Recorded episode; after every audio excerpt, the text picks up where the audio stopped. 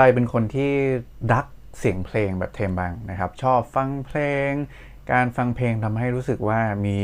ความสุขมีชีวิตชีวาคลายเครียดฟังแล้วแบบทำไมมันมันฟินขนาดนี้นะครับ ถ้าใครเป็นคนที่ฟังเพลงแบบนี้ผมเชื่อว่าทุกคนเนาะอาจจะต้องใช้บริการ Music Streaming Service นะครับ ไม่เจ้าใดก็เจ้าหนึ่งอยู่ในตลาดนะครับ ซึ่งวันนี้เทมจะมาชวนคุยกันว่าทำไม Spotify นะครับ ซึ่งเป็นบริษัทที่เล็กๆอะ่ะนะฮะจากสวีเดนเนี่ยสามารถเอาชนะบริษัทยักษ์ใหญ่อย่าง Apple Google หรือว่า Amazon ได้อย่างขาดลอยในทุกวันนี้ครับ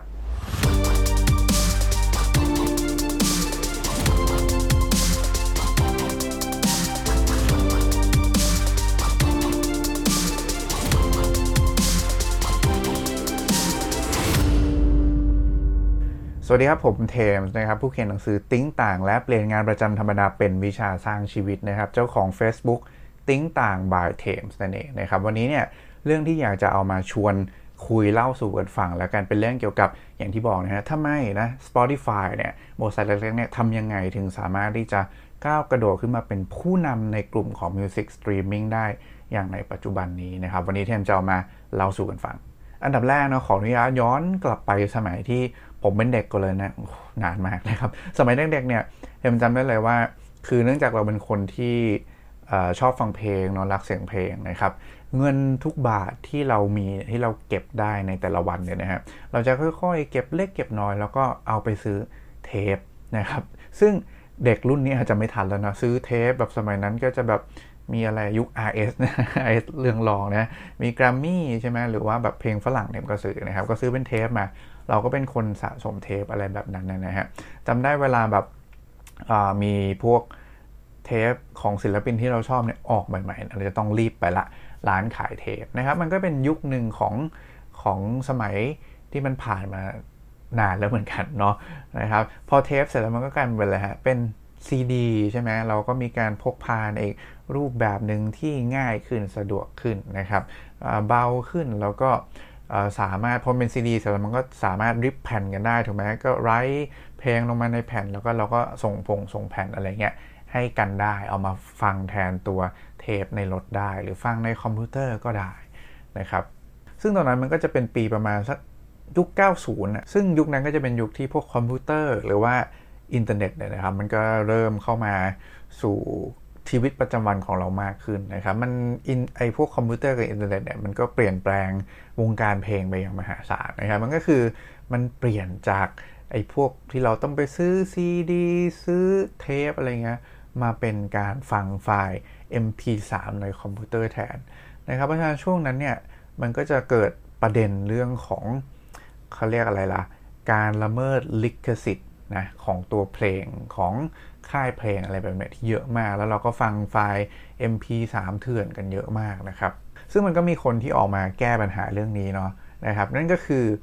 Apple นั่นเองนะ Apple ออกอะไรออก iPod ใช่ไหมเป็นเครื่องฟัง MP3 ที่มีความแบบหรูหรา ดูดี ดูซิมเ l ิลมากนะครับ ตัวแรกก็จะมีตัวคลิกวิวเนาะที่เป็นกลมเป็นเหมือนล้อกลมๆนะครับ เลื่อนเลื่อนหมุนๆได้นะครับ แล้ว iPod เนี่ยมันก็จะมาพร้อมกับตัวแพลตฟอร์มในการซื้อเพลงนะครับที่ชื่อว่า iTunes นะครับซึ่งออกมาในปี 2003เนาะซึ่ง iTunes เนี่ยก็มันเปลี่ยนรูปแบบในการที่คนเนี่ยจะซื้อเพลงมาฟังแล้วกันจากเดิมเขาอาจจะต้องซื้อทั้งอัลบั้มถูกไหมครับซื้อทั้ง CD ทั้งแผ่นนะครับหรือว่าคนไปซื้อไฟล์เถื่อนซื้อของเถื่อน ไปโหลด MP3 เถื่อนมานะครับ Apple บอกไม่ฉันอยากทำให้การฟังไฟล์เพลงดิจิตอลพวกนี้มันถูกกฎหมายให้ได้ มันแก้ปัญหาเรื่องของอ privacy ต่างๆ พวกนี้ให้ได้นะครับ ก็เลยออกมาเป็น iTunes นะครับ ซึ่งมี business model ก็คือให้คนเนี่ยมากดซื้อเพลงผ่านแพลตฟอร์มนี่แหละนะครับ โดยที่เพลงหนึ่งก็แค่อาจจะ 99 เซนต์เท่านั้นเอง หรือว่าจะซื้อเป็นอัลบั้มก็ได้ก็ดาวน์โหลดลงมานะครับ ฟังใน iPod ได้นั่นเองตอนนี้คือ รูปแบบ business ใหม่นะครับ ซึ่งมันเกิดขึ้นในยุคที่ Apple ต้องการจะปฏิวัติวงการเพลง แล้วก็แก้ไขปัญหาเรื่องของการละเมิดลิขสิทธิ์ของพวกเพลงต่างๆนะครับประเด็นคืออย่างนี้นะฮะสิ่งที่ Apple ตั้งใจจะแก้ปัญหาเนี่ยนะครับมันก็ยังมีปัญหาลงเหลืออยู่มาสัก 2 ข้อเนาะข้อแรกเลยก็คือ เราก็ยังต้องเสียตังค์ใช่ไหมซึ่งจริงๆอาจจะไม่ใช่ปัญหาแต่ว่ามันก็เป็นความการตัดสินใจซื้อของคนแหละคือเรายังไงเราก็ต้อง เสียตังค์นะครับในการที่จะซื้อเพลงเหล่านี้อยู่ดีเนาะถึงแม้จะเพียงละ 99 เซนเองก็แล้วแต่นะครับ แล้วก็ปัญหาข้อที่ 2 ก็คือว่า การที่คุณจะสามารถเข้าถึงการฟังเพลงพวกพวกนั้นได้เนี่ยนะฮะในยุคอินเทอร์เน็ตแล้วเนี่ย คุณก็ต้องกดดาวน์โหลดมัน เพื่อให้ไฟล์นั้นอะ่ะมันเข้ามาลงอยู่ใน iPod ของคุณหรือว่าใน smart device ของคุณอยู่ดีนะครับ ซึ่งมันเสียเวลา มันก็เลยมีอีกคนหนึ่งนะครับ กระโดดออกมาทำ เพื่อแก้ไขปัญหาเหล่านี้นะครับ ก็บอกว่าเฮ้ยเพราะนั้นเนี่ยเราก็สามารถอยากจะให้คนเข้าถึงการฟังเพลงได้แบบฟรีๆเนี่ยเป็นไปได้ไหมนะครับแล้วก็ไม่ต้องดาวน์โหลดเลยด้วยนะมันก็เลยเป็นที่มาของสิ่งที่เราเรียกว่า Music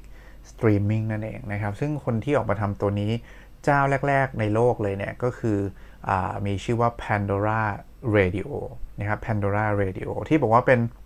Radio เนี่ยก็เพราะว่า ลักษณะการฟังเพลงของ Pandora Radio เนี่ยนะครับ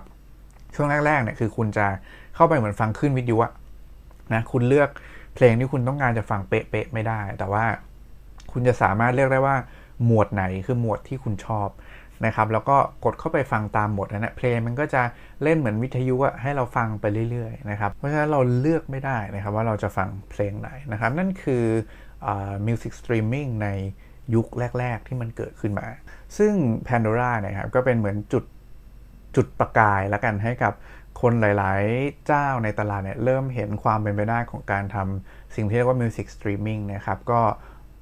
หลังจากนั้นก็จะมีตัว Spotify นี่แหละที่ก่อตั้งขึ้นมาในปี 2006 เนาะแต่ว่ายังไม่ได้เข้ามาในตลาดของอเมริกานะครับ ก็ Spotify ก็ทดลองอยู่ในตลาด local ของตัวเองเนี่ยพยายาม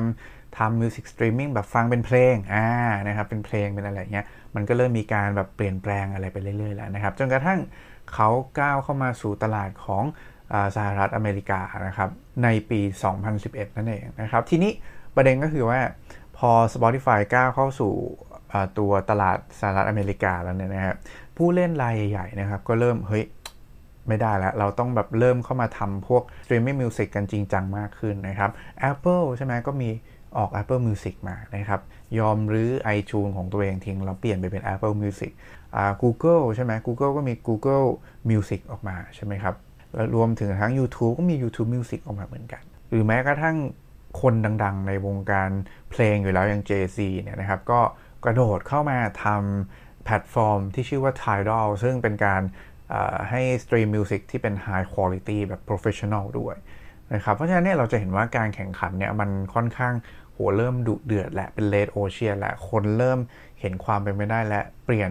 business ของตัวเองเนี่ยก้าวเข้าสู่การแข่งขันแบบ music streaming เนี่ยกันเยอะขึ้นมากเลยนะครับทีนี้ประเด็นก็คือว่าในการแข่งขันที่มันแบบเป็น red ocean ขนาดนี้อะไรอะทำให้ Spotify นะครับสามารถที่จะก้าวข้ามทุกคนเลยนะออกมาแล้วทำผลงานได้อย่างยอดเยี่ยมแบบในสถานะที่มันเป็นในปัจจุบันนี้นะครับ ผลงานของ Spotify ยอดเยี่ยมขนาดไหน เอาสถิติของอยอดของ Subscriber ที่จ่ายเงินนะครับ มาลองเล่าให้ดูกันละกันนะครับ ของ Apple เนี่ยในปีณปี 2019 เนาะมีคนที่เป็นเพจ subscriber เนี่ยนะครับอยู่ประมาณ 60 ล้าน subscriber นะครับ ส่วน Amazon นะครับมีอยู่ประมาณสัก 55 ล้าน subscriber นะครับ ส่วน Tencent นะครับซึ่งเป็นยักษ์ใหญ่จากจีนเนี่ยนะฮะก็จะมี เพจ subscriber เนี่ยอยู่ที่ประมาณ 39 ล้าน user นะครับและสุดท้ายครับ Spotify ฟังดีๆนะครับมียอดคนที่จ่ายเงินนะครับเป็นเพจ subscriber เนี่ยอยู่ที่ประมาณ 124 ล้าน subscriber ครับเมื่อเราเห็น performance ตัวนี้แล้วเนี่ยมันก็จะมีคำถามว่าเฮ้ยบริษัทเล็กๆ ที่ก่อตั้งในสวีเดนเนี่ยนะฮะของตัวเองเนี่ยแล้วกระโดดเข้ามาสู่ตลาดของ US เนี่ยนะครับทำยังไงเนาะ ถึงถึงได้ทำผลงานได้ดีขนาดนี้นะครับคำตอบมีอยู่ด้วยกัน 2 อย่างนะครับ อย่างแรกคือตัว Spotify เนี่ยใช้ AI ในการทำ personalize ในการทำ playlist เพลงให้กับคนนะครับ AI ของทาง Spotify เนี่ยเป็น AI ที่มีประสิทธิภาพสูงมาก ผมเป็นคนนึงที่ใช้ Spotify นะครับ ก็รู้สึกเลยว่าเอ้ยมันสามารถ personalize หรือว่าคัดเลือกเพลงให้กับตัว คนฟังเนี่ยได้ยังมีประสิทธิภาพมาก ถามว่าเขาใช้วิธีการยังไง เพื่อมาคัดเลือกเพลงให้กับเรายกตัวอย่างเช่น เวลาเรากดไลค์ใช่ไหมกดหัวใจนะครับในใน Spotify เนาะหรือว่าเวลาเราอาจจะเขาอาจจะดูว่าระบบอาจจะดูว่าเราฟังเพลงนี้จนจบเพลงไหมนะครับ หรือว่าเรากดสกิปเพลงนะครับ ไปฟังเพลงอื่น บ่อยหรือเปล่านะครับ เพลงไหนที่เรากด skip มันคือประเภทไหนนะครับ หรือแม้กระทั่งว่าเขาจะมาดูเพลย์ลิสต์เนาะคือเราสามารถตั้งเพลย์ลิสต์ของตัวเองได้ถูกไหมครับไอตัวเพลย์ลิสต์ที่เราตั้งไว้เนี่ยนะครับสมมุติว่าเรามีสัก 10 เพลงเนาะเพื่อนเราก็ตั้งเพลย์ลิสต์ได้นะครับเขาจะมาดูว่าเพลย์ลิสต์ที่เราตั้งไว้อะสมมุติเรามีสักสามเพลงแล้วกันที่มันเหมือนกับเพื่อนของเรานะครับ ระบบเนี่ยจะดึงนะครับลองแนะนำเอาเพลงที่มันอยู่ในเพลย์ลิสต์ของเพื่อนเนี่ยนะซึ่ง มีความสนใจคล้ายคลึงกับเราเนี่ยนะฮะแนะนำเข้ามาให้กับเพลย์ลิสต์ของเราด้วยนะครับเพราะฉะนั้นเราจะได้ประสบการณ์การฟังเพลงใหม่ ๆ ได้ฟังเพลงที่เราอาจจะไม่เคยฟังแต่มันเรามีแนวโน้มว่าเราจะชอบมันมาก ๆนะครับ ซึ่งเดิมเนี่ยมันไม่มีใครทำแบบนี้ได้ถูกไหมฮะเพราะฉะนั้นเนี่ยก็เลยเป็นจุดเด่นอย่างหนึ่งของทาง Spotify นะครับที่ก็เอา AI มาใช้ในการแนะนำเพลงทำ Personalized เพลง ซึ่งมีความสามารถของ AI ที่ยอดเยี่ยมนะครับ นี่คือ ข้อแรกเนาะอย่างที่2นะครับกลยุทธ์ทางธุรกิจนะครับในการเข้าสู่ตลาดของทาง Spotify เนี่ยเขาใช้วิธีการสร้างรายได้หรือว่ารูปแบบ revenue เนี่ยที่เรียกว่าฟรีเมียมนะครับฟรีเมียมคืออะไรนะครับฟรีเมียมมาจากคำว่าฟรีบวกด้วยพรีเมียมนะครับสรุปให้ฟังแบบเข้าใจง่ายๆนะครับ freemium คือการที่ user นะครับสามารถเข้าถึงรูปแบบ หรือว่าการใช้งานแพ็กเกจบางอย่างได้แบบฟรีๆนะครับ แต่ถ้าคุณอยากได้แพ็กเกจที่มันมีความพรีเมียมมากขึ้นเนี่ยคุณก็ต้องจ่ายเงิน ซึ่งกลยุทธ์ freemium ของทาง Spotify เนี่ยนะครับ ก็เช่นคุณสามารถฟังเพลงใน Spotify ได้นะ เข้ามาฟังได้ฟรีเลย แต่คุณก็ต้องฟังโฆษณาใช่ไหมฮะแล้วก็คุณก็ไม่สามารถที่จะ save เพลงมาฟังแบบออฟไลน์ได้ด้วยนะครับ นี่อาจจะเป็นตัวฟรีนะครับฟีเจอร์ของทางตัว Spotify ซึ่งถ้าคุณอยากจะฟังแบบไม่มีโฆษณาขั้น หรือว่าสามารถ save เพลงมาไว้ใน device ฟังแบบออฟไลน์ได้ คุณก็ต้องจ่ายเงินนะครับนี่ก็คือตัว freemium ของ Spotify นั่นเองทีนี้กลยุทธ์การทำตลาดนะครับการวาง revenue model แบบ freemium เนี่ยมันดีอย่างไง เมื่อทุกอย่างมันฟรีเนาะแน่นอนว่าพอเราพูดถึงของฟรีเนี่ยนะฮะ ฝูงชนนะฮะมหาชนเนี่ยก็จะรีบพุ่งเข้าไปอย่างรวดเร็วนะครับ มันทำให้พวกเราเนี่ยหรือว่า user เนี่ยมีโอกาสที่จะได้สัมผัส experience ในการใช้งานของตัวแพลตฟอร์ม Spotify ได้อย่างง่ายดายนะครับ ซึ่งอันนี้มันเป็นกลยุทธ์ที่ต่างกับอย่าง Apple เนาะ Apple อาจจะให้คุณได้ trial use ฟรีประมาณ 1 เดือน หลังจากนั้นเขาจะเก็บตังค์คุณเลยนะครับ ซึ่ง ไอ้ตรงนี้แหละมันเป็นบาริเออร์ที่ทำให้คนเนี่ยอาจจะแบบลังเลที่จะแบบเฮ้ยลองกดเข้าไปใช้ลองกดเข้าไปฟังฟรี แต่ในขณะเดียวกันเนี่ยในตัว Spotify เนี่ยคนเนี่ยยังไงก็เข้าไปฟังได้เลยอะ่ะเหมือนแบบไม่มีข้อผูกมัดข้ออะไรแบบกังวลว่ามันจะหนึ่งเดือนยังวะฉันต้องจ่ายตังค์ยังวะอะไรเงี้ยนะครับเรื่องนี้ก็จะคลายความกังวลไปเพราะฉะนั้นเนี่ยคนเลยเข้าสู่แพลตฟอร์ม Spotify เยอะมากๆนะครับซึ่ง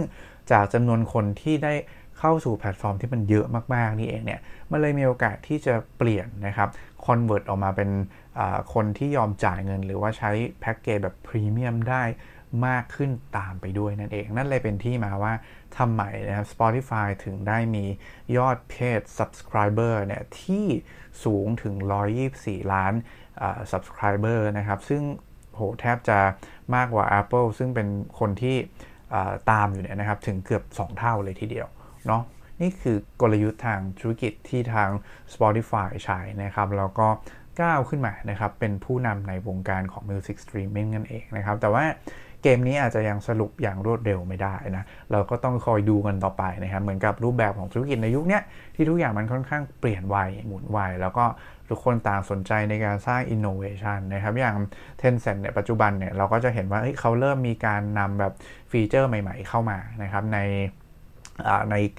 ตัวแพลตฟอร์มของเขา เช่น มีคาราโอเกะอย่างเงี้ยนะฮะ อยู่ใน Music Streaming ของเขานะครับ ส่วนอย่าง Spotify ก็เดินเกมเพิ่มนะครับ เขาก็เปลี่ยนตัวเองแหละจากที่ฉันบอกว่า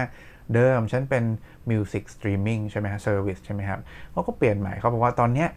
Spotify จะไม่ใช่แค่ Music อีกต่อไปนะครับ แต่เขาจะโฟกัสไปที่ audio นะครับคือ audio ทุกประเภทเลยนะฮะเพราะฉะนั้นเขาจะเดินเกมในการซื้อพอดแคสต์นะ เขาอาจจะเขาซื้อช่วงที่ผ่านมาเขาซื้อพอดแคสต์อย่างของคุณโจโรแกนนะครับหรือว่าของคุณคิมคาร์เดเชียนซึ่งเป็นคนที่มีอิทธิพลนะครับในระดับโลกอยู่แล้วนะครับ การซื้อตัวช่องพอดแคสต์ตอนนี้ไม่น่าเชื่อนะพอซื้อปุ๊บเนี่ยตัวเขาเรียกอะไรล่ะมูลค่าของบริษัทมูลค่าหุ้นเนี่ยพุ่งขึ้นเลยนะครับแบบแบบทันทีทันใดนะครับแล้วก็ยิ่งในช่วงของสถานการณ์โควิดที่ผ่านมาเนี่ยนะฮะตั้งแต่ช่วงเดือนมกราคมถึงช่วงมิถุนายนเนี่ยนะฮะ ทาง Spotify เนี่ยก็มีมูลค่าหุ้นนะครับ พุ่งขึ้นนะถึง 70%ในช่วงสถานการณ์โควิดที่ผ่านมานะครับ เราก็จะเห็นว่าเนี่ยเทรนด์ของการเข้ามาฟังพวก music streaming หรือว่า streaming service ต่างๆเนี่ยการเข้าสู่โลกออนไลน์เนี่ยมันเพิ่มขึ้นอย่างมีนัยสำคัญนะครับ ซึ่งก็เป็นปัจจัยบวกแหละให้กับวงการของ streaming service เหล่านี้นะครับ อย่างไรก็ตามอย่างที่บอก เราก็ต้องมาคอยติดตามกันต่อไปนะครับ ในฐานะ user ที่ใช้งานแพลตฟอร์ม ก็ต้องคงอยากเห็นการแข่งขันที่ว่าแต่ละคนจะมีฟังก์ชันมีฟีเจอร์อะไรใหม่ ๆ มาทำให้ user อย่างเราได้ประโยชน์ที่มากขึ้นกันบ้างนะครับ ซึ่งก็เป็นเกมที่น่าสนใจมาก ๆ เลยทีเดียวนะครับเป็นไงกันบ้างครับสำหรับเคสธุรกิจที่เอามาเล่าสู่กันฟังในวันนี้นะครับ ถ้าเพื่อนๆได้รับประโยชน์นะครับ หรือว่าอยากรู้เรื่องของธุรกิจไหนเพิ่มเติมเนี่ยนะฮะ สามารถทิ้งคอมเมนต์เอาไว้ได้นะครับ หรือว่าจะ inbox เข้ามาก็ได้นะครับ ในทุกๆช่องทางเนาะไม่ว่าจะเป็น Facebook Fanpage นะครับติ๊ต่าง by เทมนะครับ หรือว่าจะคอมเมนต์ทิ้งไว้ใน 2050 Podcast ก็ได้นะครับ และสุดท้ายนะครับก็อย่าลืมนะครับ ฝากกด subscribe กดไลค์นะครับ กดแชร์เพื่อที่จะได้ไม่พลาดการแจ้งเตือนนะครับคอนเทนต์ใหม่ๆ ที่เทมจะเอามาฝากให้กับเพื่อนๆ บ่อยๆ นั่นเองนะครับและทั้งหมดนี้ก็คือ คอนเทนต์สำหรับวันนี้นะครับ ไว้เจอกันใหม่ในครั้งถัดไปครับ สุดท้ายเหมือนเดิม ขอให้ความสุขในการทำงาน และความสำเร็จในแบบที่ต้องการเป็นของพวกคุณทุกคนครับ ขอบคุณและสวัสดีครับ